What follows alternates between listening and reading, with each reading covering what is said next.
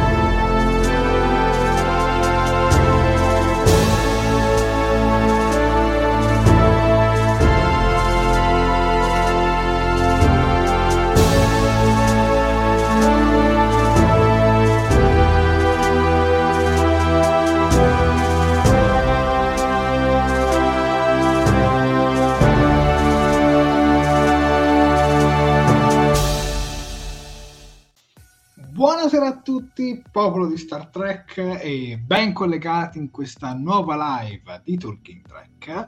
Io sono il capitano Jared e in mia, anzi in nostra compagnia abbiamo il primo ufficiale Sofia. buonasera capitano Jared e buonasera anche al nostro carissimo pubblico. E questa sera di che cosa andremo a trattare? Allora, caro Jared, questa sera recensiremo il settimo episodio della seconda stagione di Star Trek Lower Decks, denominato Il pianeta delle piacevoli fontane. Diretto, questa volta ce lo so, Jason Zurek e scritto da Mike McMahon e Garrick Bernard. Ma prima di cominciare con la nostra recensione, voto, io che faccio piangere i Klingon e tutto quanto, vi faccio i soliti piccoli appunti social. Dunque ragazzi, io vi ricordo che la nostra diretta va in live sia sulla nostra pagina Facebook che sul nostro canale di YouTube. Le raccomandazioni sono poche e semplici, ma so che c'è ancora qualcuno che non l'ha fatto, quindi rinfreschiamoci. Dunque, per quanto riguarda Facebook, mi raccomando, se non l'avete ancora fatto, un bel mi piace alla pagina, un bel mi piace alla diretta, oppure una love reaction, un abbraccio, insomma, quello che volete. Tanti bei commenti perché come al solito più siamo e più ci divertiamo e poi ovviamente condividete perché così divulghiamo il verbo di Star Trek e di Talking Trek. Per quanto riguarda YouTube, stessa storia più o meno simile, mi raccomando, se non l'avete ancora fatto e vi vedo che non l'avete fatto, iscrivetevi al canale, cliccate sulla campanellina degli avvisi per essere sempre aggiornati ogni volta che andiamo in live o che facciamo uscire un nuovo video eh, mettete un bel mi piace alla live, commentate come se non ci fosse un domani e condividete. Io inoltre vi ricordo che durante la live è possibile tramite YouTube fare delle donazioni tramite appunto la super chat. E ovviamente, a parte dei commenti essere diciamo colorati, bellissimi, sfarzosi, vi ringrazieremo in diretta. E cominciamo, Sofia, con uh, la primissima sequenza, perché mi hai detto tu okay. che esatto. non si dice scena, si dice sequenza, quindi cominciamo. In questo caso sì, perché ricordiamo ai ecco. nostri spettatori che Dunque, non analizziamo tutto l'episodio scena per scena, ma appunto prendiamo delle sequenze, perché se dovessimo recensirlo scena per scena saremmo rovinati, cioè si finirebbe praticamente al weekend prossimo. Ma visto che siamo tutti un po' impegnati, giustamente, giu- cioè, andiamo di sequenze. Ma detto questo, cominciamo con l'inizio, la nostra solita introduzione. Però però, però, però, però, Marco Penna ci dice per correttezza dopo la maglia di Jared dobbiamo vedere anche la maglietta di Sofia Ragazzi, se vi emozionate per una maglia nera, io sono contenta per voi. Bene, ah, cioè, io poi l'unica cosa che posso mostrare stasera, spostando i fluenti capelli, che stasera sono anche troppo fluenti, è questo bellissimo pendaglino della... non so se si vede, scusate, sono un po' impedita stasera, con um, il delta del, del della sezione comando che mi ha regalato il, il, buon caro Jared. Quindi grazie Jared, come al solito, che è lui che mi procura tutto ciò che ho di Star Trek, o comunque buona parte delle cose che ho di Star Trek. Ma andiamo avanti, cominciamo a parlare, se no non cominciamo mai. Allora, solita introduzione. Quindi, il capitano Freeman e Ransom si trovano su un pianeta alieno, cui, eh, in cui un, il supercomputer um, Agmus, mi devo ricordare come si chiama, perdonatemi, ha scatenato una guerra durata oltre cent'anni. Il macchinario viene quindi requisito e deve essere mandato al Daystorm Institute perché non faccia altri danni. La Serritos riceve poi una chiamata, la missione conclusa. È la regina Paolana. La nave della donna, la Monavi, sta avendo dei problemi al motore e eh, la regnante vuole che l'ingegnere capo della Serritos la ripari. In questo modo scopriamo che Billaps è niente proprio di meno che il figlio della regina, nonché l'unico e solo erede al trono. Intanto torniamo anche sui nostri cari Lower Decks eh, e vediamo che Boimler è su di giri perché dovrà andare in missione su Dansk a caccia di cento fiori giganti, mentre invece Mariner è stata scelta per effettuare la consegna appunto di Agimus al Daystorm. La felicità del ragazzo e del povero Boimler dura però poco, infatti arriva un messaggio sul suo D-pad che lo informa che, modifica- che gli è stato modificato l'incarico e dovrà quindi andare con l'amica. Beh, direi che come inizio non è male. E tra l'altro, caro Jared, ci sono anche, come si vede dalle, dalle immagini, delle citazioni. Le vuoi esporre tu? Vabbè, prima citazioni. Amazon ha fatto un errore. Non è una citazione, allora, però vabbè. Eh, non è una citazione, però comunque lo diciamo lo stesso. Va C'è bene. un personaggio che è doppiato da Jeffrey Combs, attore poliedrico che ha doppiato tantissimi personaggi, tantissime guest star nelle varie serie, da Deep Space Nine, Enterprise, eccetera, eccetera. E mm, Amazon nella sua avete presente che su Amazon c'è quella, quella, quella scheda dove ti dicono tutti i vari personaggi da chi sono interpretati in lingua originale e quell'alieno che vediamo nella immagine, l'ultima immagine a destra. Eccolo qui, il nostro alieno rosso. Sì, quello accanto a Freeman. Dicono che sia lui che è doppiato da Jeffrey Combs, ma in realtà è il computer. cioè, il cattivo dell'episodio è doppiato da Jeffrey Combs. Praticamente, per chi non si ricordasse, vi dico soltanto un personaggio, Shran di Star Trek Enterprise, l'andoriano di Star Trek Enterprise, che tra l'altro si sarebbe dovuto unire al cast della quinta stagione, ma non c'è mai stata una quinta stagione perché la serie è stata cancellata. Ma torniamo all'episodio, sì, tu parlavi di, eh, di citazioni ad altri episodi o comunque di situazioni, io più che citazioni le chiamerei situazioni analoghe, ecco, uh-huh. mettiamola così. Certo. E ad esempio vediamo che so il computer che uccide eh, mi viene in mente pensando un po' a questa scena, oppure ehm, quell'altro episodio della serie classica che si chiamava Una guerra incredibile, dove simulavano una sorta di guerra attraverso questi computer, queste guerre virtuali. Insomma, i computer in Star Trek eh, ci sono sempre stati presenti. Oppure mi viene in mente le, il computer senziente adesso di Discovery, quindi ah, insomma, sì? sono, sono tanti elementi insomma, che richiamano un po' queste cose. E direi che con gli easter egg principalmente ci fermiamo qua. Ma in realtà adesso guardando bene le immagini, Ma... vediamo anche l'istituto Daystrom. Esatto, che in realtà appare solamente a fine dell'episodio perché noi lo vediamo proprio nella sequenza finale, però diciamo che visto che viene citato così tanto ho scelto di, intro- di metterlo subito, ecco, anche perché e poi appunto come abbiamo visto l'istituto appare anche all'interno di eh, o comunque viene citato anche all'interno di Star Trek Picard correggimi se sbaglio caro Jared no, no.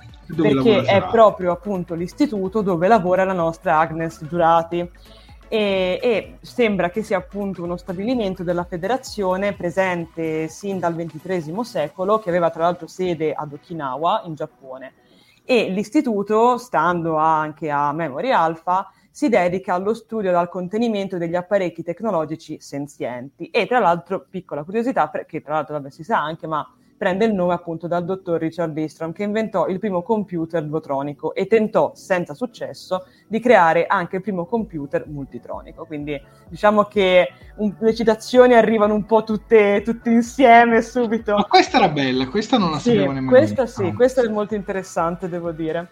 E ecco, una cosa, sempre per rimanere in tema di supercomputer, una cosa che mi è piaciuta molto di, di, questa, di questa, sequenza d'apertura, a parte la caratterizzazione del computer, anzi di, Ag- di Agimus, sì, che è fantastica, l'ho adorato per tutto l'episodio, è stato il mio personaggio preferito per tutto l'episodio, fastidiosissimo, un ottimo cattivo, subdolo manipolatore, c'è da tutte, ma poi è bellissimo vedere appunto nell'immagine questa qua con il nostro alienone rosso, il nostro finto Jeffrey Combs.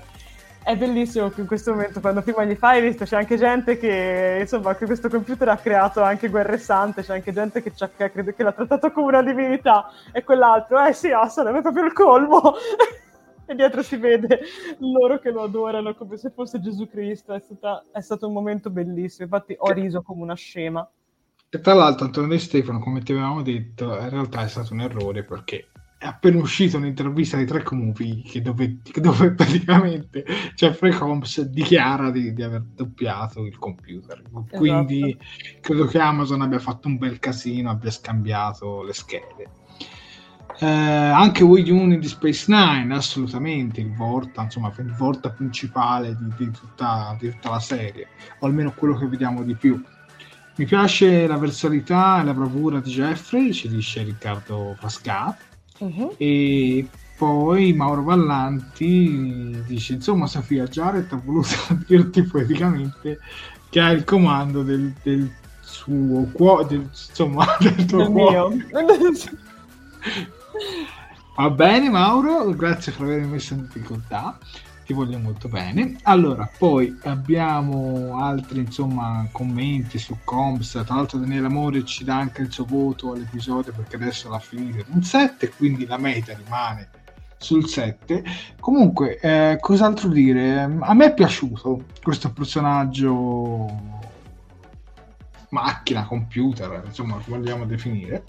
Mi è piaciuto molto e mi sono in realtà questa scena io l'ho apprezzata tutta. Se devo mm. essere onesto, non ci sono stati punti a sfavore o altro.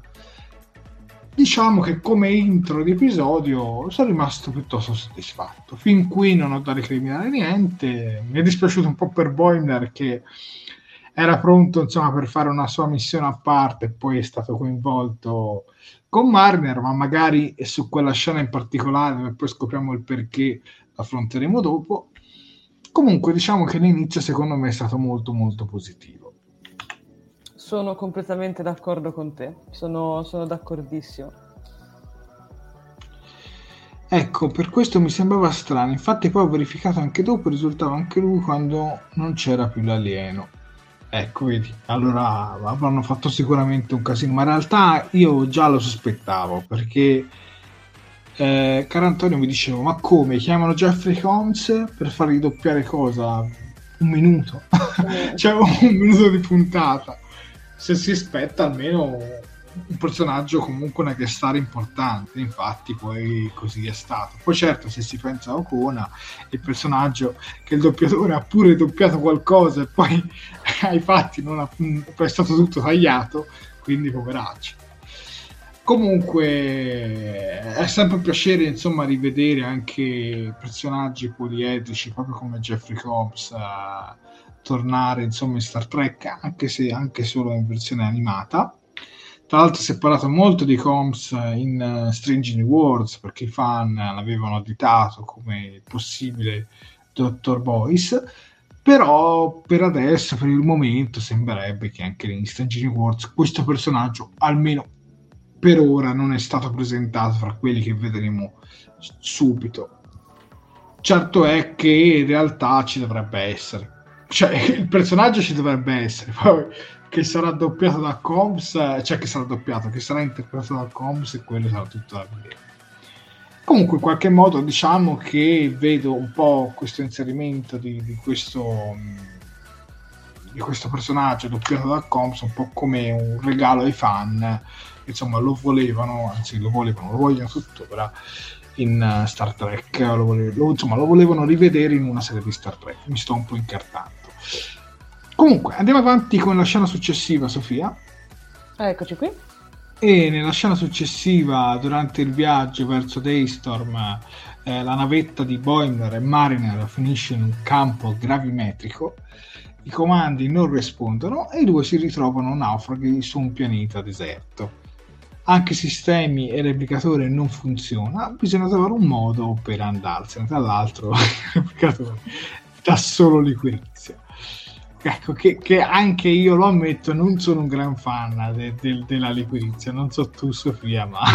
Io sì, ma penso che non sopravviverei mangiando e bevendo solo liquirizia, cioè dopo un po' mi verrebbe a noia, ecco, penso che mi si staccherebbe la lingua. Quindi... Ad ogni modo, vedendoli in difficoltà, il computer tenta in tutti i modi di convincerli a farsi collegare a, ai sistemi della navetta, promettendo di risolvere così tutti i loro problemi e, porta- e portarli via da lì ovviamente i personaggi non ci cascano, ecco, almeno non per il momento.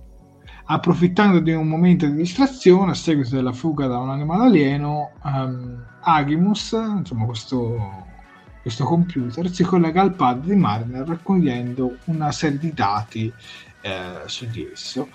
L'animale poi ha divorato tutte le provviste dei due e loro a quel punto dicono sì ma se c'è vita deve esserci anche acqua. Seguendo l'etica della flotta stellare poi si carica sulle spalle Agmus anche se Mariner suggerisce di seppellirlo con una testa di data e anche qui c'è un rimando a un episodio di Star Trek The Next Generation che mi sembra della quinta stagione. Inizia quindi la ricerca in mezzo al deserto, i tre riescono a trovare una pianta dei frutti acquosi mentre si occupano di raccoglierli per poterli finalmente bere, Mariner e Boimler battibeccano. La ragazza è molto scettica sulle capacità di esplorazione planetaria dell'amico.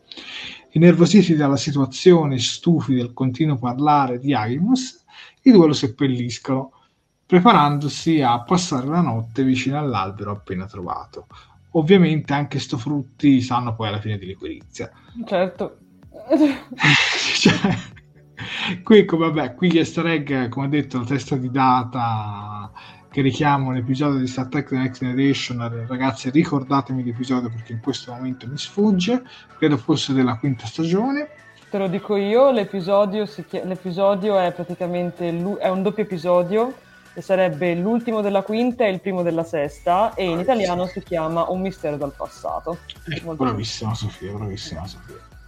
Preparata eh, stavolta. Eh? Vabbè, questa sequenza qui l'ho trovata um, sicuramente divertente, la coppia comunque funziona fra di loro.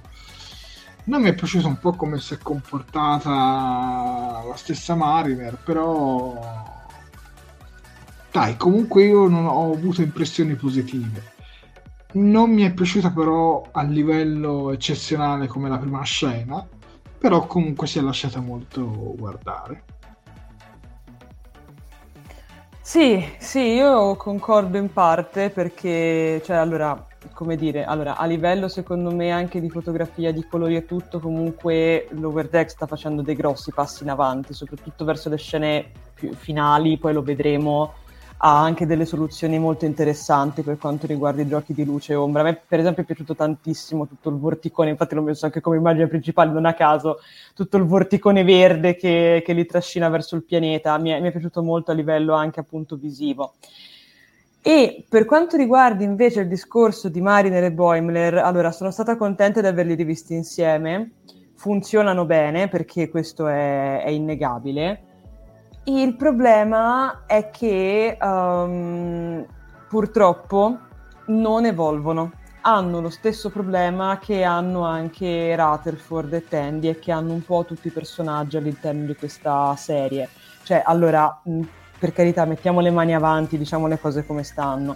Questa chiaramente è una serie animata, è fatta con un format, diciamo, e con una, cioè, diciamo, c'è, una, c'è un'attenzione narrativa diversa rispetto a quella che può essere Discovery, a quella che può essere Picard, quindi è normale che i personaggi magari rimangano fedeli a se stessi o comunque più uguali a se stessi come succedeva magari nella serie classica e va benissimo. Però, sai, in teoria la questione di eh, Mariner invidiosa di Boimer che era andata sulla Titan, Mariner che era appunto che c'era rimasta male tutto, l'avevamo già chiusa diversi episodi fa, quando loro due hanno, hanno inciso i loro nomi su, sul bancone della barista accanto a Kirk e Spock. Quindi, secondo me, l'unico diciamo, elemento debole di tutto questo episodio è appunto questa mancanza di evoluzione. Perché sì, certo, l'episodio poi finisce bene, ora non, fa- non faccio troppi spoiler, poi, poi, ti lascio la parola a Jared, o comunque lascio il nostro pubblico. Cioè, poi l'episodio finisce bene e ok, ma io sono sicura che al prossimo episodio, se non al prossimo, a quello dopo, tornerà di nuovo fuori la questione gelosia, la questione di Mariner, ah ma mi hai abbandonato. E sinceramente non mi entusiasma troppo come cosa, cioè vorrei che il loro rapporto progredisse invece che tornare indietro, però ragazzi queste sono opinioni, se, se poi vi è piaciuto tantissimo il loro rapporto siete liberissimi, anzi vi dico a me piacciono molto loro come personaggi in generale.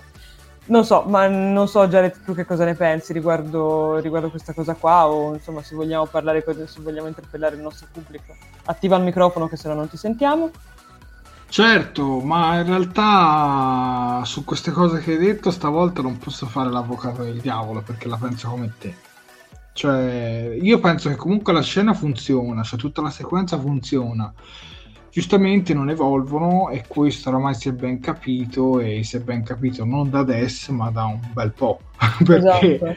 evolvono in dei punti particolari un episodio che sono ogni 4 o 5 dove scatta qualche cosa e che, che, crea magari un punto di rottura con tutto quello che sapevamo prima ecco ad esempio il, do- il doppio di, di Boimler Comunque, vediamo un po' i commenti, dai, vediamo un po' i commenti. Antonio Di Stefano ci dice, secondo me anche in Prodigy Jeffrey Combs doppierà qualcuno, sempre come guest star probabilmente, chissà, magari, magari sì.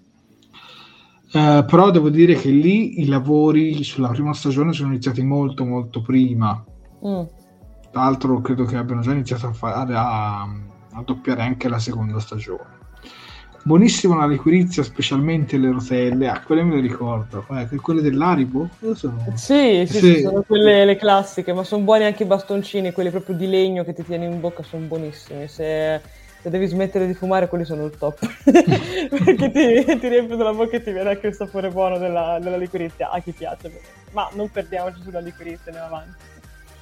Però è una bella osservazione. Stefano Ancis, il pianeta sul quale naufragano, mi ricorda anche un altro episodio della The Next Generation dove precipitava la navetta con Picard e Crusher. Assolutamente sì. Ma mi sfugge il titolo, ragazzi, mi dovete perdonare, mi sfugge il titolo. Sofia, questa non, compiti, no, questa non la so, mi dispiace, scusate. Stefano ci dice: Io ho visto una piccola evoluzione in Boemer verso la fine, ma lo vediamo dopo sicuramente. Francesco Bini invece, eh, al contrario di Stefano, dice sono d'accordo con te, penso Sofia, uh-huh. non evolvono quasi mai. Eh, infatti è un quasi, cioè non è un, non è un, mai categorico, è che spesso tendono a non evolvere, ma ripeto, poi ne parliamo dopo, ne parliamo dopo. Beh, io direi che possiamo andare avanti anche con la prossima scena. Eccoci qui. E andiamo avanti con la prossima scena. Vai Sofia. Ok, allora qui torniamo un attimino a concentrarci su Billaps e la questione di, delicata di Billaps, diciamo. Infatti, prima di raggiungere la Monavin, Billaps informa l'equipaggio dei frequenti inganni della regina. La donna infatti vuole che il figlio diventi re di Speria, che è un pianeta dalle tinte decisamente medievali, e per farlo deve perdere la verginità.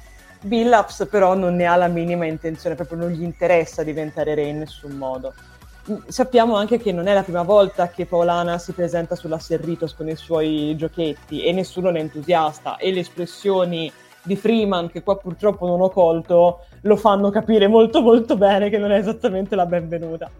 Uh, Billups decide quindi di portare con sé Rutherford per effettuare le riparazioni e, dopo qualche tentennamento, su consiglio di Tandy, il ragazzo accetta. Una volta arrivati, Rutherford e Billups si mettono subito al lavoro al reattore principale della nave.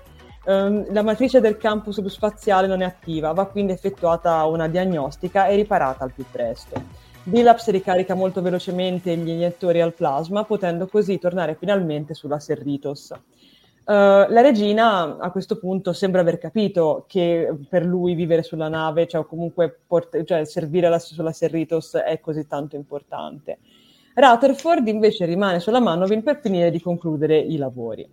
Dalla nave a un certo punto arriva una forte esplosione, infatti il reattore è saltato in aria e sia Rutherford che la regina sono morti.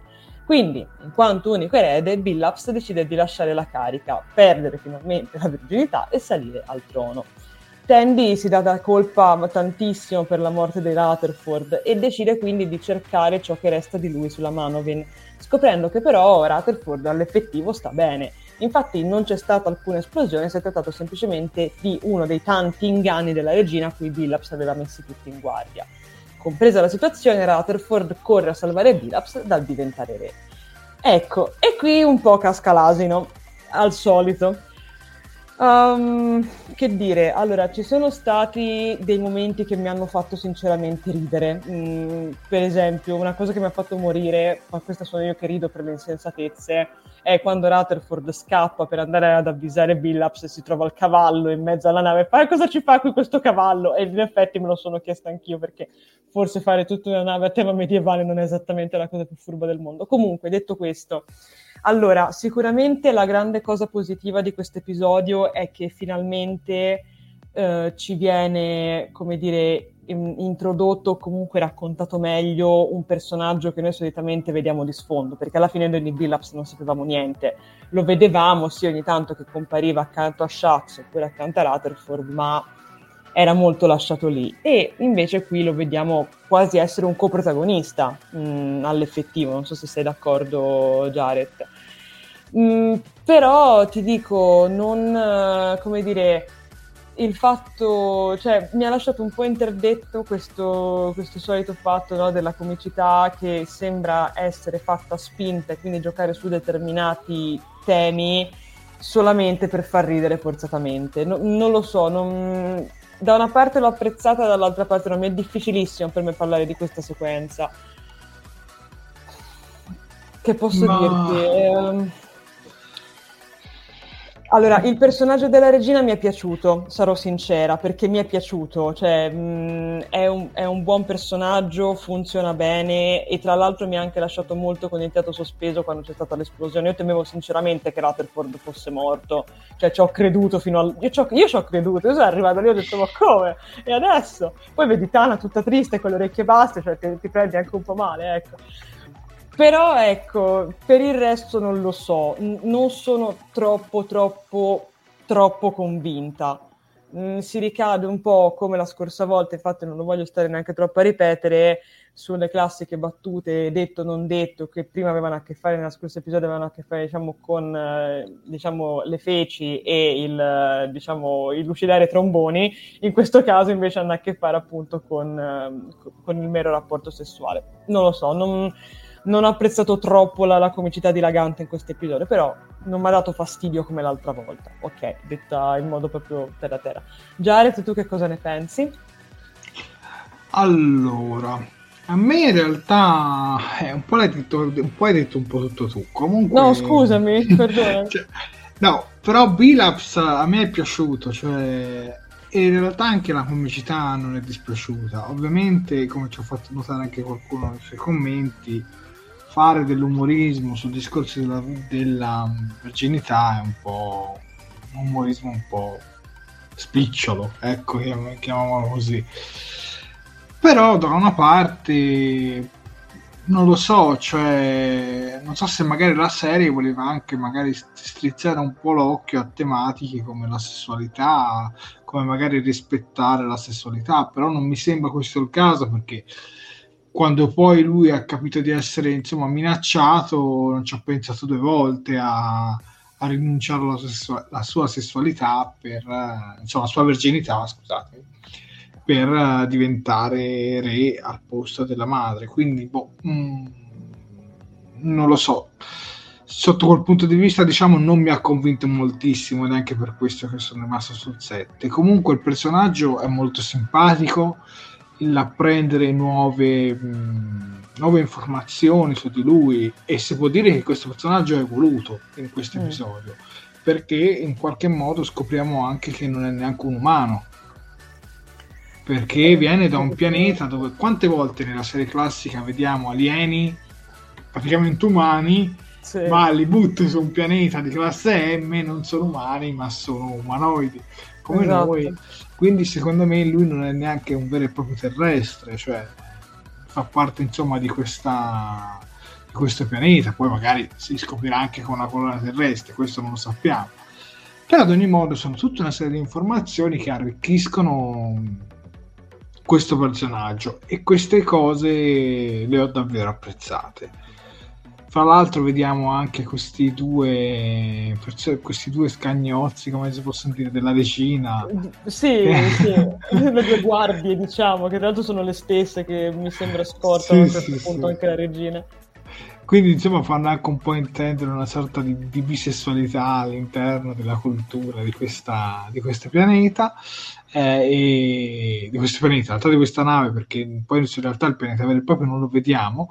Comunque sicuramente è affascinante il, l'unire il fantasy con la fantascienza e comunque dargli anche una sorta di coerenza, perché comunque l'astronave sì, ha magari degli elementi estetici che richiamano giustamente il fantasy, però va avanti con l'energia eh, esattamente come una qualsiasi nave di fantascienza. E soprattutto di Star Trek. Mm. e questo sicuramente è stato un elemento che, che ho apprezzato. In realtà a me non è piaciuta molto Tandy perché io penso che in questo episodio lei sia veramente inutile. Cioè non fa praticamente niente se non in quella scena in cui deve scoprire se effettivamente Rutherford è morto o meno io sarò onesto, non me la sono bevuta. Ho detto, vabbè, sicuramente ha creato qualche sovversivo perché guarda caso lui va dal capitano, dice che lei è cambiata e succede qualcosa. Per me era veramente scontato, telefonato. Però devo dire che comunque mi è piaciuto anche l'escamotage e tutto quanto, cioè mm, non, non mi ritengo diciamo insoddisfatto. Poteva però essere gestita meglio questa sequenza, quello sicuramente sì questo sicuramente sì. E vediamo un po' i commenti. Um, questa par- que- aspetta, ce n'è anche un altro sopra. Il principe non cerca moglie. Riccardo Frasca, questa è la battuta del secolo. Cioè, questa ci sta. Questa è una bella battuta. Su questa scena ci sta. Questa è una battuta da Star Trek Lower Decks. Dunque, poi vediamo altri commenti. Vabbè, risatine, adoro Vilaps e Claudia Polloni e qui siamo alle solite, quindi Claudia un po' come te, Sofia, su questa sequenza. Stefano Ancis, questa è la parte dell'episodio che non mi è piaciuta. La storia della virginità mi è sembrata un po' umorismo di bassa lega, forse in America fa ridere di più. Mi è piaciuta la reazione di Tempi io Stefano sono in parte d'accordo con te, soprattutto sul discorso della virginità sì. Ecco, eh, scusa, aggiungo giusto una cosa, poi magari intanto poi ne parleremo dopo. A me la reazione di Tandy è piaciuta dopo, infatti poi, poi, ne parliamo meglio all'ultima scena, però in parte anch'io sono d'accordo con, uh, con quello che ha detto Stefano, soprattutto sulla, sulla questione di Tandy, ma poi dopo ne, ne riparliamo più avanti. Prego, scusa. Antonio De Stefano, questa del pianeta con la società medievale mi ha ricordato una puntata della serie classica ambientata su un pianeta con cavalieri e dame e ci dice anche l'episodio se non ricordo male, no, qualcuno lo chiede, però non so se l'ho scritto. Licenza di sbarco, ecco, licenza di sbarco. Poi andiamo avanti con i commenti. La regina ricorda molto nei modi Luaxana Troy e mi trovi assolutamente d'accordo con te, Nadia. Tra l'altro lei potrebbe essere anche una bella guest star che ogni tanto torna a rompere le scatole, magari creando, che so, qualche sotterfugio per, uh, per convincere il figlio a diventare re, o principe, insomma, quel che è. Concordo con Sofia che le cose più divertenti erano le cose no sense come il cavallo. Carino l'approfondimento su Bilaps e la reazione di Tandy che fa trasparire legame che fa trasparire il legame che ha con Rutherford facile scamotage di comicità grassa da avan spettacolo, ci dice Clara Polloni. Assunta Viviani, Bilaps mi piace come personaggio, ma secondo me questa volta è stato troppo rimissivo. E Assunta Viviani è d'accordo con quello che ho scritto io. E poi salutiamo anche Davide Caldarelli che si è appena collegato con noi, però ci recupererà domani. Buonasera Davide. Beh, eh, che dire Sofia di questa scena? Un po', un po incasinata, eh? Un po' incasinata. Eh, no, più che altro non lo so, cioè anche qui diciamo che si ripropone appunto, come hai detto giustamente anche te, c'è un po' il problema del fatto che la nostra povera Tandy in questa seconda stagione fa tanta fatica a ritagliarsi uno spazio tutto suo, se, se ci facciamo caso. Mm, cioè, già Rutherford qui è riuscito comunque bene o male a trovare un suo posto, cioè appunto accanto a Billups, poi secondo me funzionano molto bene loro due, cioè almeno a me, a me Rutherford, cioè come lo metti lo metti a me piace, cioè è, è difficile mm. che a me Rutherford non convinca e anche con gli ufficiali più grandi mi era piaciuto anche come, quando era con, con Shax, che secondo me funzionavano molto bene e anche con Billups è, è carino, cioè funziona bene la povera Tandy invece, poverina, appunto, sembra che non abbia ancora trovato un suo modo per brillare. Ci hanno provato accanto a Mariner, ci avevano provato a, nello scorso episodio facendola arrabbiare, facendola diventare uno scorpione. Sì, però poverina fa molta fatica, cioè fa molta molta fatica e questa cosa un po' mi dispiace, perché appunto secondo me nella prima stagione brillava molto di più lei come, come personaggio, tant'è che se vi ricordate all'inizio proprio Star Trek Lower Decks si apre con lei che arriva sulla Serritos. Tant'è che io pensavo, scioccamente, evidentemente, che fosse lei la protagonista indiscussa di tutto, perché classico escamotage no, narrativo della, della, nuova arrivata, del, del nuovo cadetto, ah, carne fresca e così. Poi diciamo che un po' questa cosa è passata, perché era rimasta poi per un... Se vi ricordate, per un po' era rimasta questa cosa di lei, che era appunto quella nuova sulla Serritos, all'interno della prima stagione, correggimi se sbaglio Jared, ma poi è andato un po' scemando, almeno io questo ho notato, è vero che poi vabbè, sì, chiaramente sì. Si, è, si è ambientato e tutto, però un po' mi dispiace che non siano riusciti diciamo, a, a darle un po' di, di spessore in più. Tutto qua. Volevo leggere due commenti per passare alla, success- alla, sequenza successiva. Allora, concordo in pieno con Stefano Ancis, la reazione di Tandy era l'unica possibile da Starfleet. Eh, le volgarità fanno ridere, ma sono anche una sconfitta per chi la vuole mettere per forza e chi lo scrive. Mauro Vallanti, c'è un accenno di cavalieri e dame sia nello Zoo di Talos che in licenza di sbarco.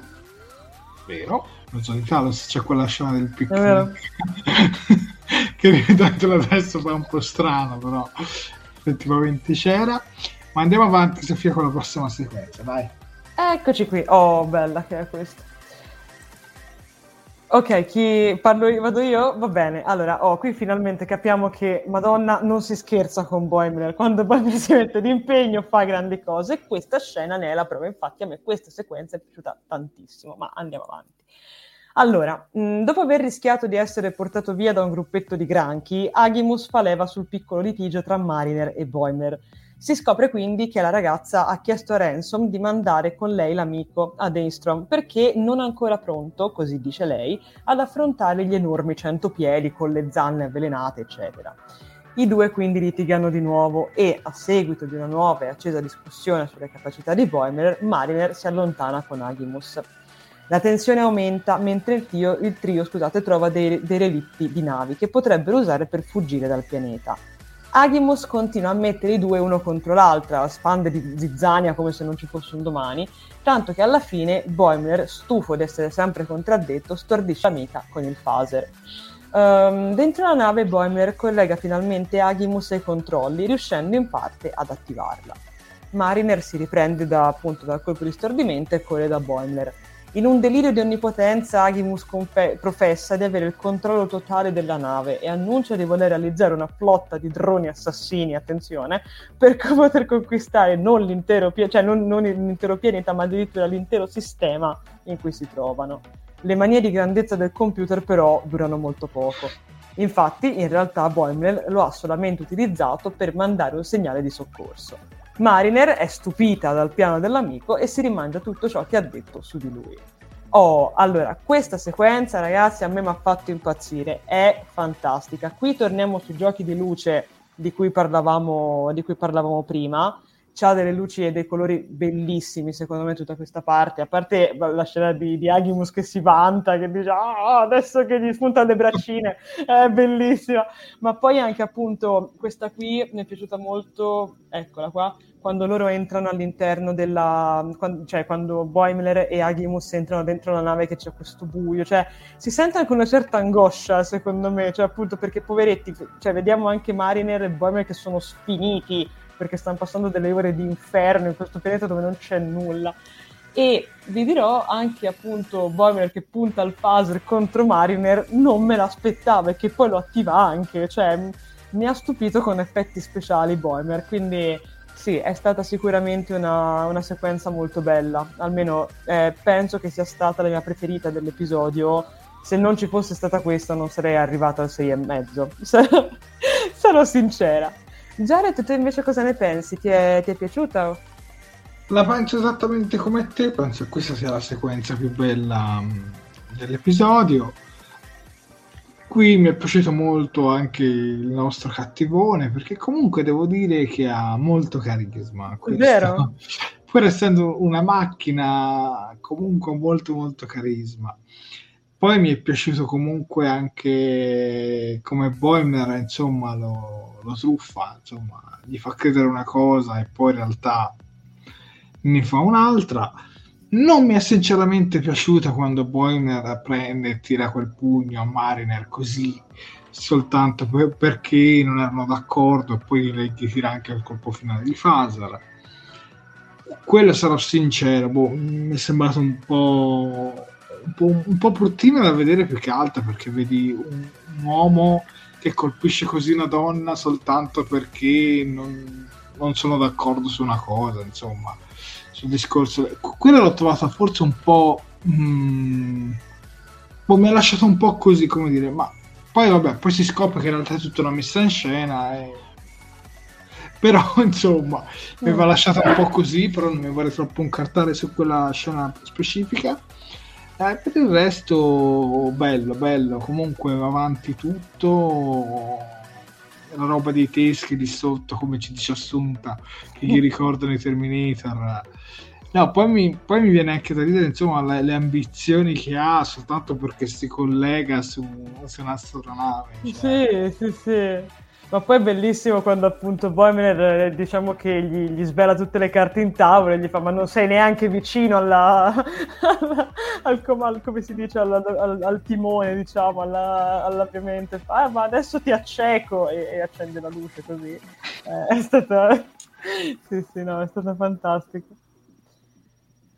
questo computer mi è sembrata quasi la versione sfigatella di controllo della Discovery. Eh, esatto, anche controllo è, è effettivamente vero. una di quelle, quelle, cose insomma, che deriva un po' da queste, da queste sequenze.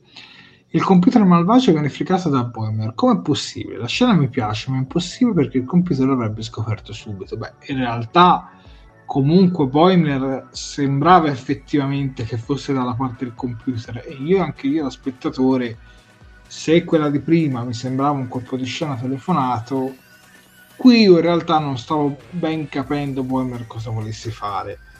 perché sembrava che effettivamente ti volesse dare fiducia perché era un essere senziente che comunque ragionava. Mm. Almeno a quel momento lì sembrava fosse così. Quindi anche io ci sono cascato come il computer. ci siamo cascati tutti, mi sa, eh? cioè, non si è salvato nessuno. Stefano ci dice: Qui Boimler si è meritato l'applauso. Fino a quel momento lo stava per mandare a quel paese perché si comportava come il suo solito, e invece ha fregato tutti. Bellissima la figuraccia del computer.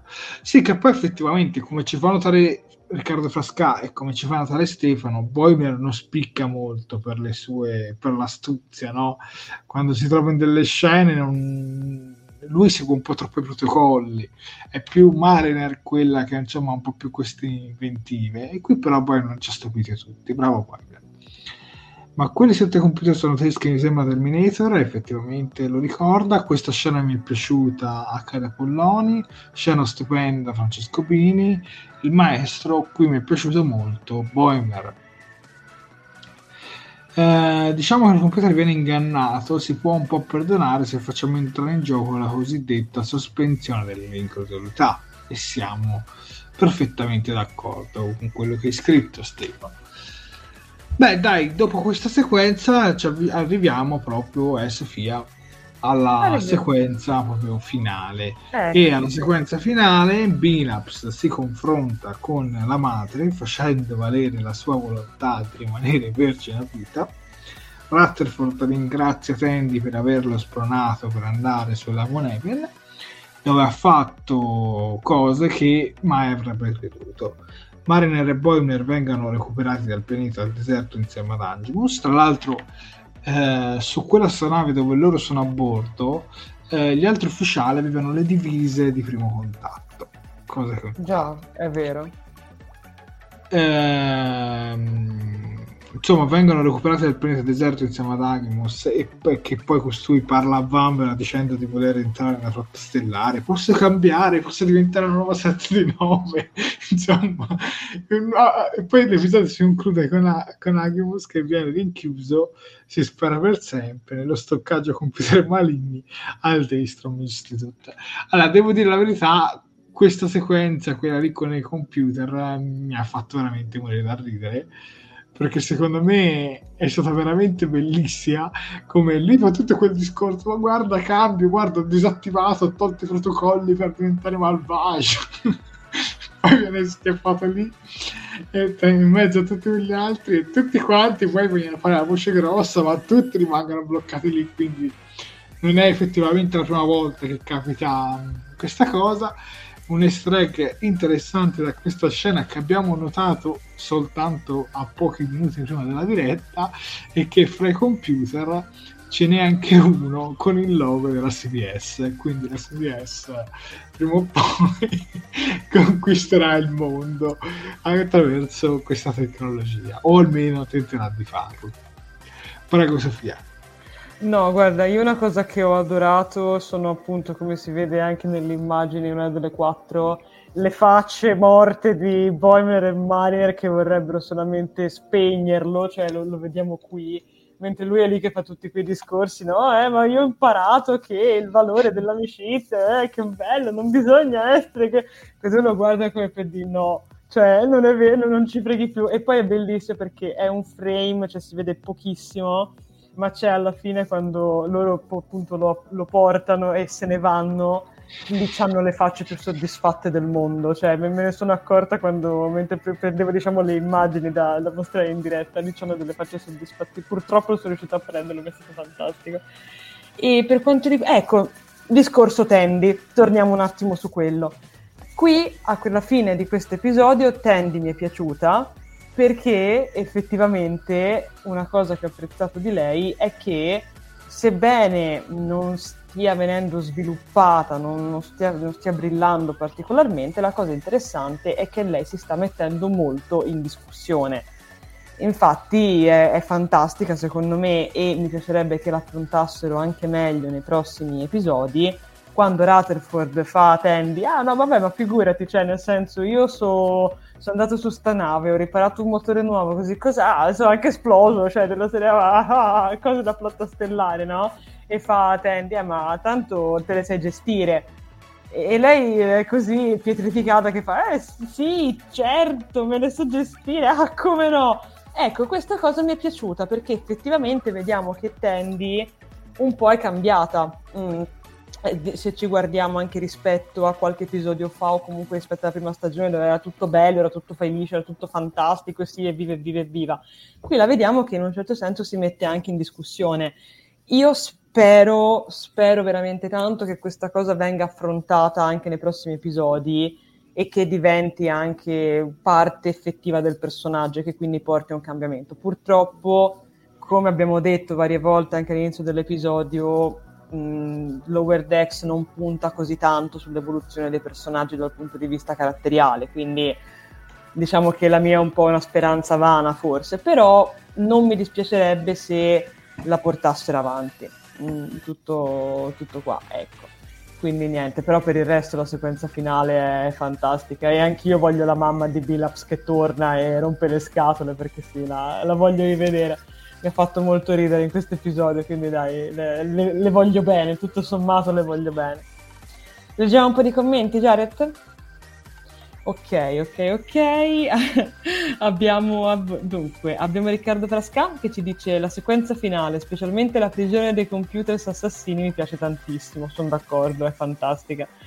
E mm, tra l'altro all'inizio mi sembrava quasi una citazione cinematografica, però all'incontrario di, di 2001 Odissea dello spazio, dell'occhio di, di Al, eh, di, de, de, appunto dell'occhio rosso di Al, che però questa volta è spento, perché appunto alla fine diciamo che la, la telecamera si può dire va indietro e lui rimane spento in mezzo a tutti gli altri che sono accesi.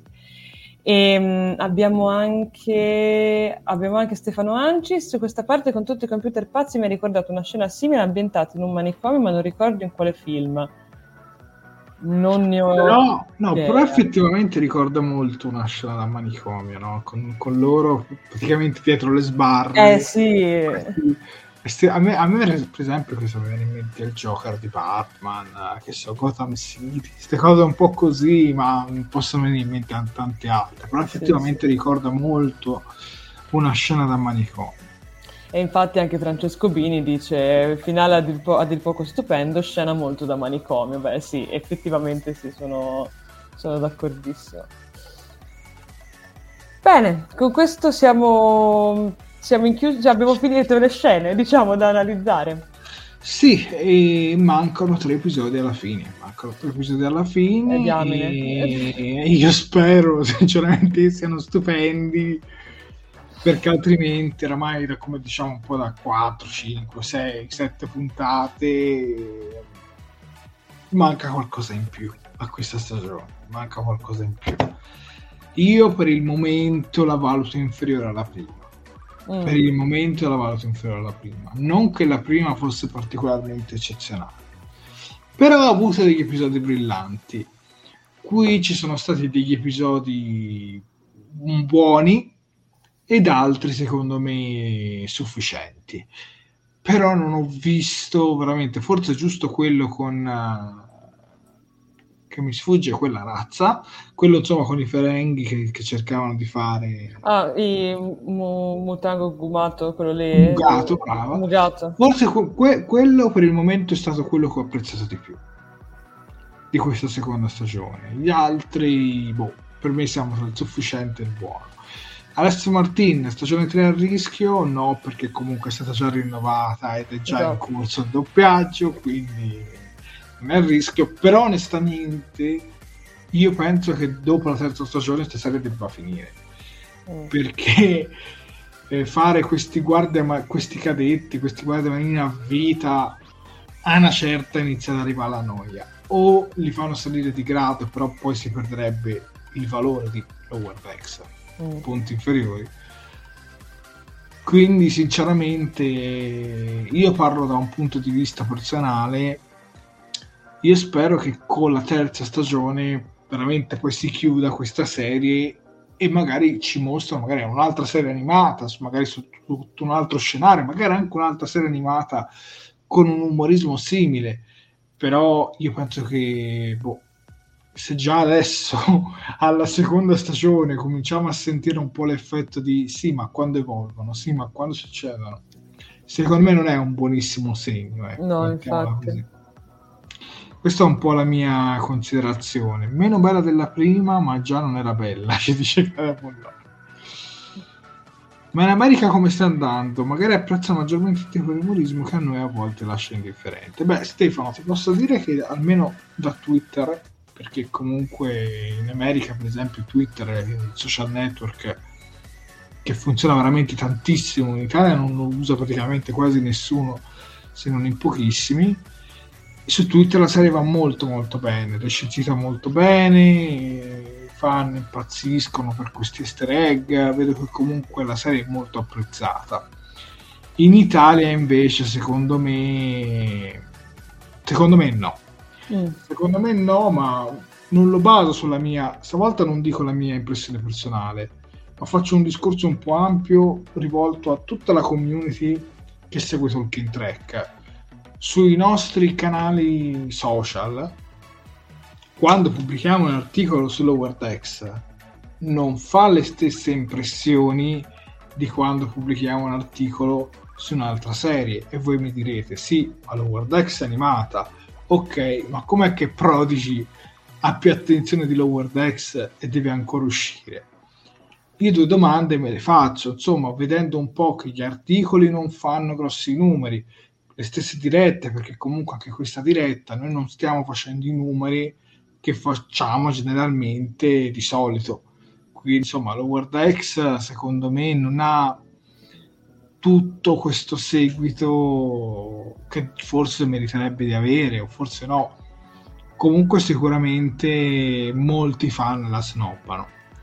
Io ho visto però molte persone che magari a cui non piace né Discovery né Picard, però affezionarsi a questa serie perché richiama un po' il cuore degli anni 90 delle varie serie di Star Trek. Comunque, insomma, sicuramente non c'è un grosso audience dietro per quanto riguarda la nostra Italia.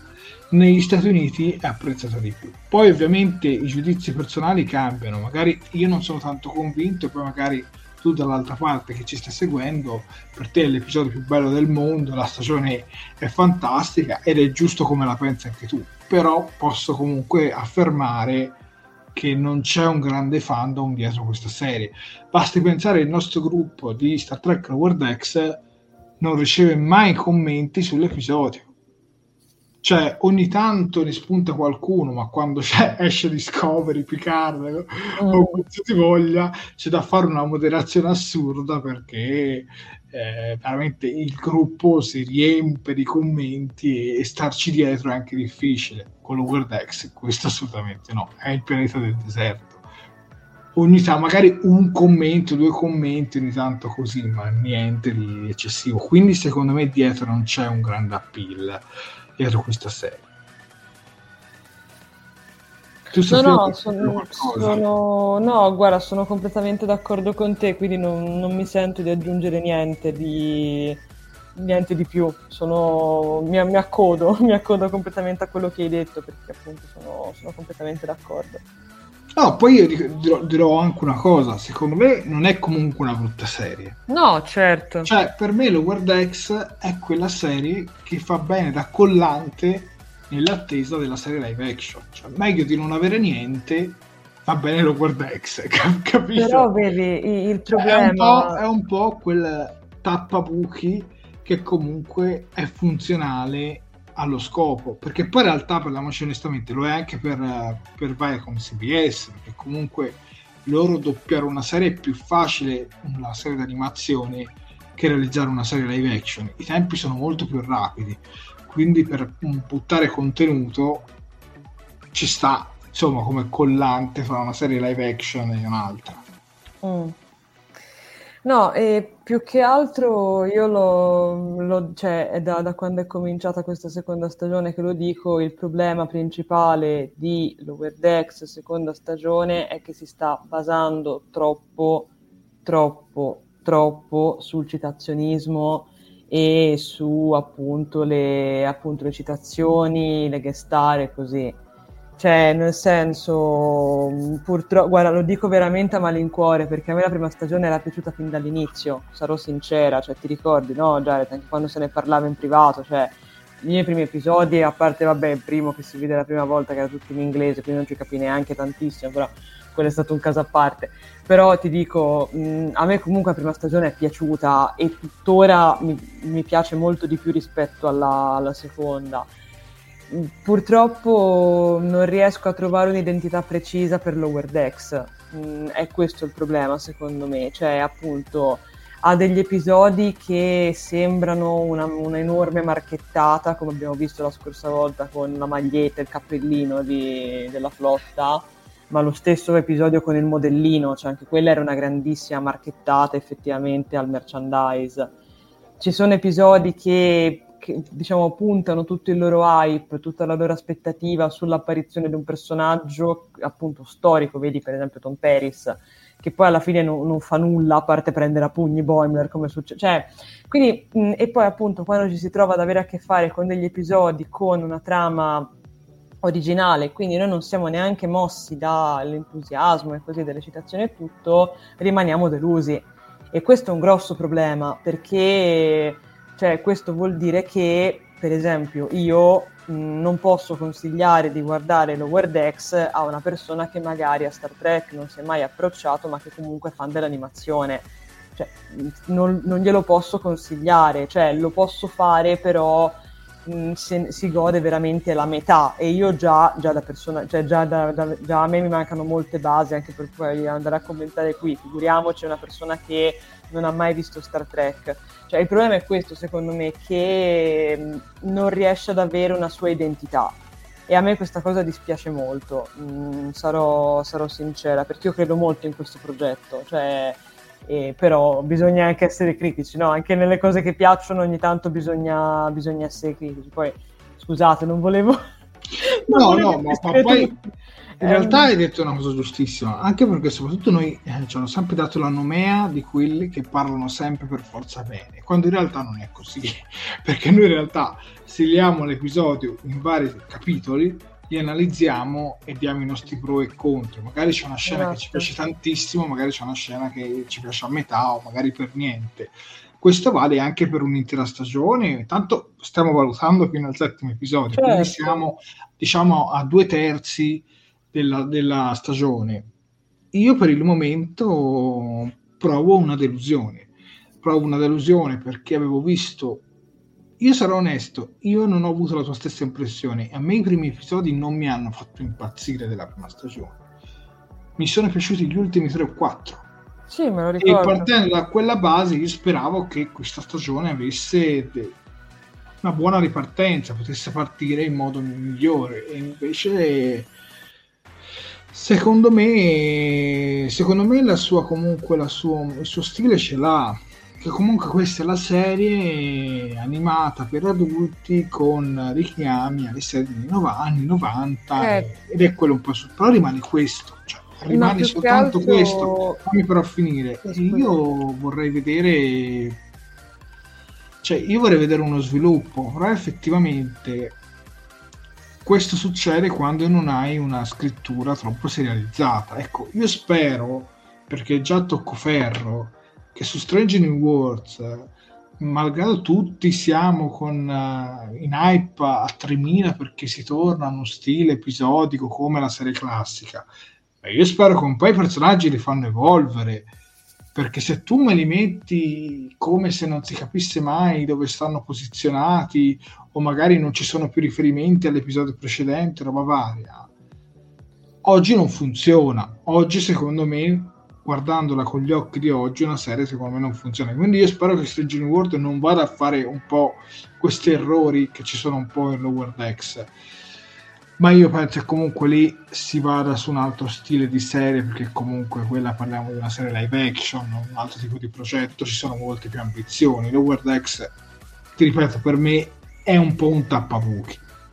Cioè, sì. e Prodigy secondo me sarà molto diversa perché comunque Prodigy sarà serializzata ci sarà una trama, ci sarà una storia ci saranno dei cattivi ci sarà Genway, insomma ci sarà un equipaggio dovremo un po' capire un po' che cosa succede quindi lì sarà un po' come un, un piccolo film eh, diluito in 10 episodi. Quindi secondo me lì ci sarà un effetto diverso rispetto all'Over Decks. L'Over Decks ogni giorno una nuova storia, un nuovo pianeta, un, una nuova tematica, però alla lunga è un ripetersi delle solite situazioni. Ecco.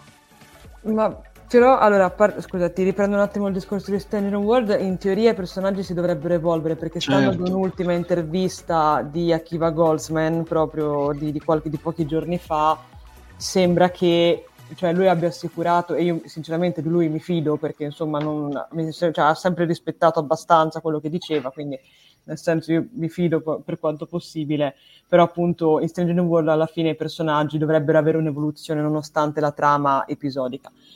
Però cioè, per quanto riguarda poi tutto il resto che, delle cose che hai detto sono d'accordo con te, però mh, c'è un po' il solito grosso problema, problema e non problema in realtà, che sta venendo fuori un po' in tutto il franchise di Star Trek dell'ultimo periodo, ovvero se non c'è la citazione il pubblico non lo guarda. Perché giustamente tu hai detto, eh, in Prodigy ci sono gli alieni, ci sono i pianeti e così, però poi hai detto, eh, c'è Genway.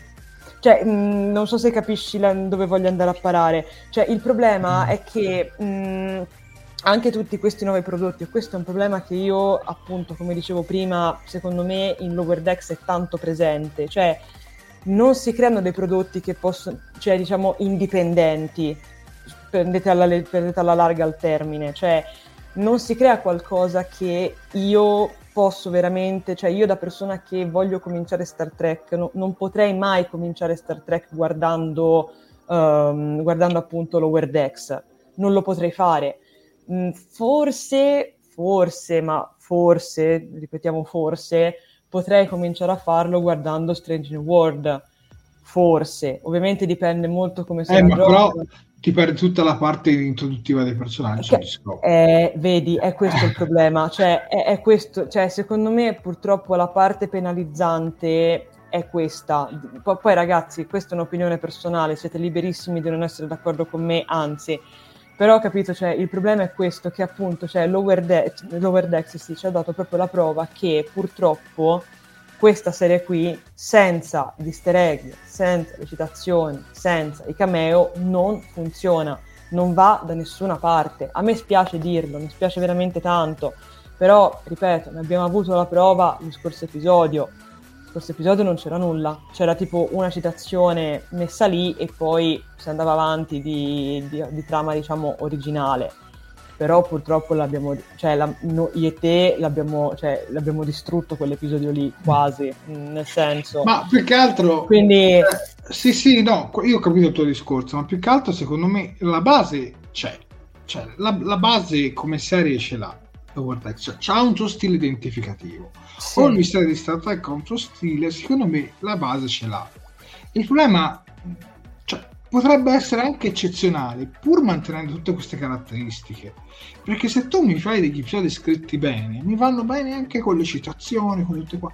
Però le citazioni devono essere un elemento funzionale se, le, se vuoi che io le apprezzi. Perché se io sono praticamente come dire digiuno da Star Trek e vedo per la prima volta un episodio di Star Trek Lower Decks pieno di citazioni, mi si brillano gli occhi ma se io ogni venerdì, oramai da dopo, e c'è sempre il solito episodio con 200 citazioni buttate esatto. davanti agli occhi, poi quel senso di emozione si perde, cioè esatto. non c'è esatto. più. Esatto. Se tu invece mi sfruttassi una citazione che magari ha a che fare con l'episodio e si incastra perfettamente nella trama, ad esempio i Ferenghi di Ultima Avamposto, lì va bene, cioè, lì ci sta, lì ci sta. Invece buttati sempre così come elemento di contorno, una certa, a me mi hanno particolarmente stufato. Poi magari esatto. altri si continuano a emozionare, però vederli ogni settimana, secondo me loro avevano visto che nella prima stagione erano stati particolarmente apprezzati, allora hanno deciso di raddoppiarli, ma secondo me hanno fatto soltanto male. Mm. Cioè, come si dice, quando una cosa la, la sfrutti troppo, poi viene a noia, insomma, capito? Sì, ma infatti, ma infatti una, una diciamo, citazione, tra virgolette, appunto, che in questo episodio ha funzionato bene anche a fini di trama è lo stesso computer, è lo stesso Agimus che appunto abbiamo visto è stata una citazione a tutta una serie, diciamo a uno degli archetipi se vogliamo, di Star Trek della serie classica, quindi il classico computer senziente che prende vita e uccide tutti o comunque fa le simulazioni di guerra. In questo caso, appunto, è stato presente perché è sempre stato in scena, se ci guardiamo, a parte nei momenti con Billups e Rutherford, ma è sempre stato il fulcro. Ecco, in questo caso io mi sento di dire che questa è una citazione che funziona, quindi capito, però è una citazione che non tu, cioè, che può, cap- può capire chiunque. Mm, non so se, se è, cioè, Guarda, leggo un paio di commenti. Prego. La serie non accende gli animi, inutile, ci dice Mauro Vallanti. Troppo deri- derivativo, questo umorismo molto americano, visto tante volte. Passato un po' il, diver- il divertito stupore della prima stagione, e adesso il gioco si fa un po' trito. Assolutamente d'accordo può divertire, a volte ci riesce, ma non crea affezione o palpiti, rass- rarissimamente commuove, sono sorrisi che durano poco e non molto altro. E sono d'accordo con te Mauro e dico anche una cosa, meno male che non sono 20 gli episodi, perché visto passo eh, poi ce n'è un altro di Antonio De Stefano. Purtroppo in Italia i cartoni vengano considerati ingiustamente un prodotto minore, poi anche questa serie sembra indirizzata ad un target molto giovane, diciamo adolescente con un umorismo spinto e troppo all'americana. Poi sì, c'è troppo citazionismo e con poco e nulla. Personalmente. Eh, rispetto alla prima stagione che migrava verso la fine, con questo c'è stata un'evoluzione. Peccato. Stefano Ancis è un peccato che gli episodi siano un po' blandi, tecnicamente sono veramente notevoli, le scene nello spazio sono degne degli episodi in live action, manca forse qualcosa nella scrittura. Mm. Io guarda, sono d'accordo con tutti voi, cioè quello che avete scritto è giusto, cioè sì, state scrivendo qualcosa di, di giusto. Poi poi sai, eh, le serie in, in, Italia i cartoni vengono considerati per minori, eccetera, eccetera. Ma Star Wars New Vision, io ho avuto la home piena di Facebook, cioè tutti parlano di questa serie animata, cioè eh, sull'Over Decks non è che mi devo aspettare la stessa cosa, perché comunque Star Trek non ha lo stesso fattore nella cultura pop, soprattutto in Italia di Star Wars, però quando fai un prodotto fatto bene, lo, lo, si, lo si, intuisce subito. Per me sì. Dex ha tante buone premesse, qualche volta ci è riuscito, però alla lunga secondo me siamo su episodi carini ma niente di eccezionale e per il momento è questo io non ne ho bocciato uno perché partiamo dal presupposto io su questa seconda stagione non ne ho bocciato ancora uno ma quanti sei ho dato? 6, mm. 6 e mezzo, 6, 7 insomma uscirò sempre qui, ho dato giusto un 8 e poi sono stato sempre molto basso perché non ho trovato episodi particolarmente eccezionali. Se a differenza magari Picard e Discovery c'erano episodi magari anche brutti, cioè magari episodi in cui davi un 5, magari l'episodio successivo era da 8 e si riprendeva, cioè c'era un bello stacco perché magari un personaggio evolveva, succedeva una situazione, una rottura con tutto quello che c'era prima e si creava insomma un po' di hype, un po' di curiosità. Mm. Io purtroppo, cioè, anche, questa, anche questo episodio, Boimler e Mariner insieme, eh, Tandy e Rutherford insieme, cioè è sempre la st- solita struttura, il solito inghippo che poi crea tutta la situazione, però insomma è un po' un ripetersi e come dice Mauro Vallanti a un certo punto diventa frito. Mm. Sì. Allora, leggo gli ultimi commenti prima di arrivare effettivamente alla chiusura. Uh, Strange New World secondo me potrà ravvicinare quel pubblico che non ha apprezzato Discovery e si è allontanato da Star Trek. Io la vedo già come una sorta di fusione mix tra la serie classica e l'Enterprise ed ho sensazioni positive. Assolutamente d'accordo con te Antonio, io spero che sarà un po' qualcosa tipo simile alla quarta stagione di Star Trek Enterprise, che magari ha tanti episodi scollegati ma alcuni che comunque c'è una piccola trama dove magari vediamo evolversi situazioni, eccetera, eccetera. Comunque, direi che siamo arrivati alla chiusura. Speriamo veramente che i prossimi tre episodi saranno eccezionali. Mi fa abbastanza effetto la cosa che più andiamo avanti, più qualche spettatore si perde per la strada. E ho come la sensazione che magari non sia tanto colpa nostra, ma sia un po' la qualità della serie che sta cominciando a scendere.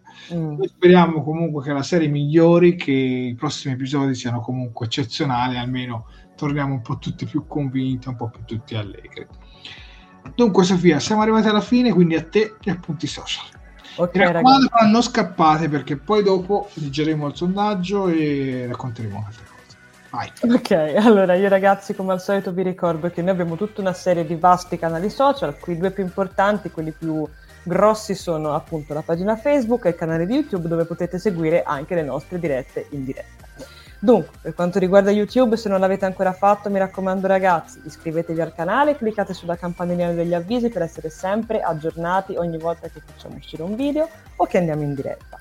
Mi raccomando, un bel mi piace alla diretta se non l'avete ancora messo, commentate, per, così ci date la prova che siete ancora svegli, che siete ancora qui che lottate all'una e tre di notte e, e, e condividete appunto per rispondere il, il verbo di Tolkien 3.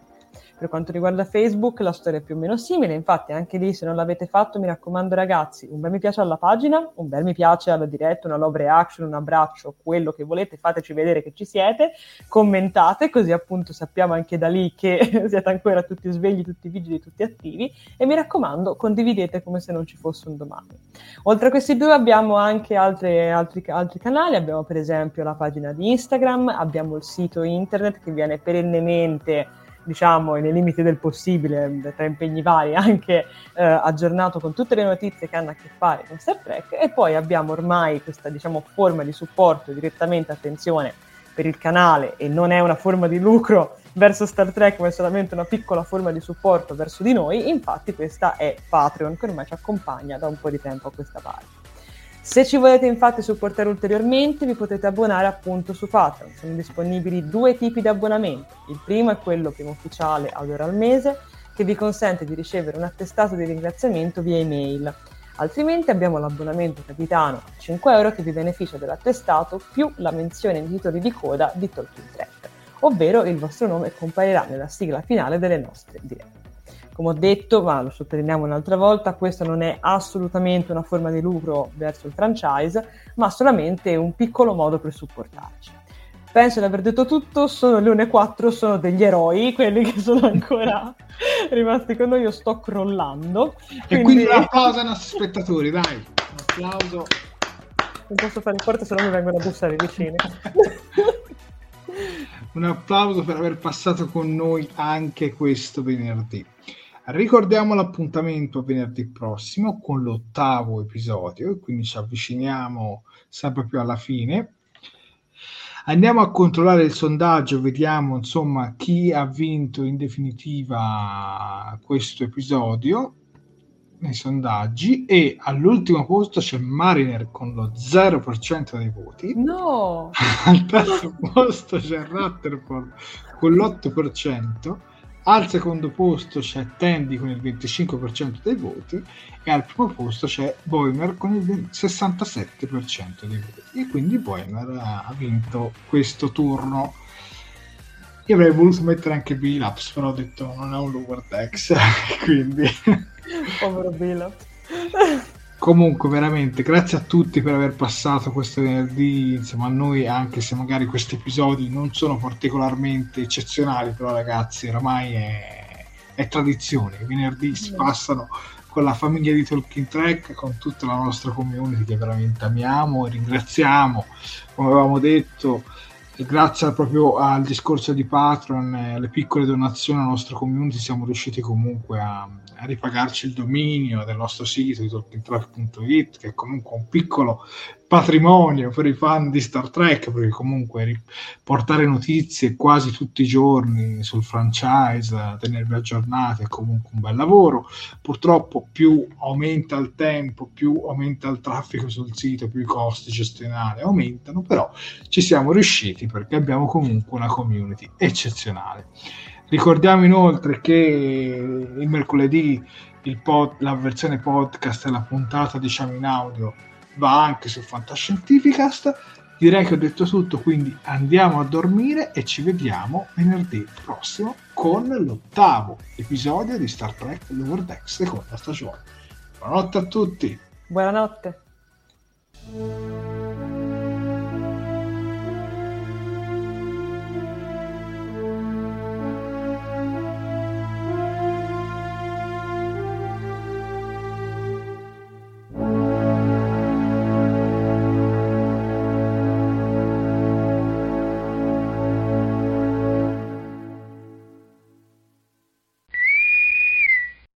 Fantascientificast e Talking Track sono produzioni amatoriali, non si intende infrangere alcun copyright, i cui diritti appartengono ai rispettivi detentori. Fantascientificast e Talking Track non sono in nessun modo affiliati o sponsorizzati da CBS Corporation o da chi detiene l'uso del marchio Star Trek in Italia. Il podcast ha carattere esclusivamente ricreativo e divulgativo, non ha alcun scopo di lucro e viene diffuso gratuitamente. Autorizzazione SIAE 56125359. Nessun byte e nessun tribolo sono stati maltrattati durante la produzione di questo podcast. At Parker, our purpose is simple. We want to make the world a better place by working more efficiently, by using more sustainable practices, by developing better technologies. We keep moving forward. With each new idea, innovation, and partnership, we're one step closer to fulfilling our purpose every single day. To find out more, visit parker.com/purpose. Parker, engineering your success.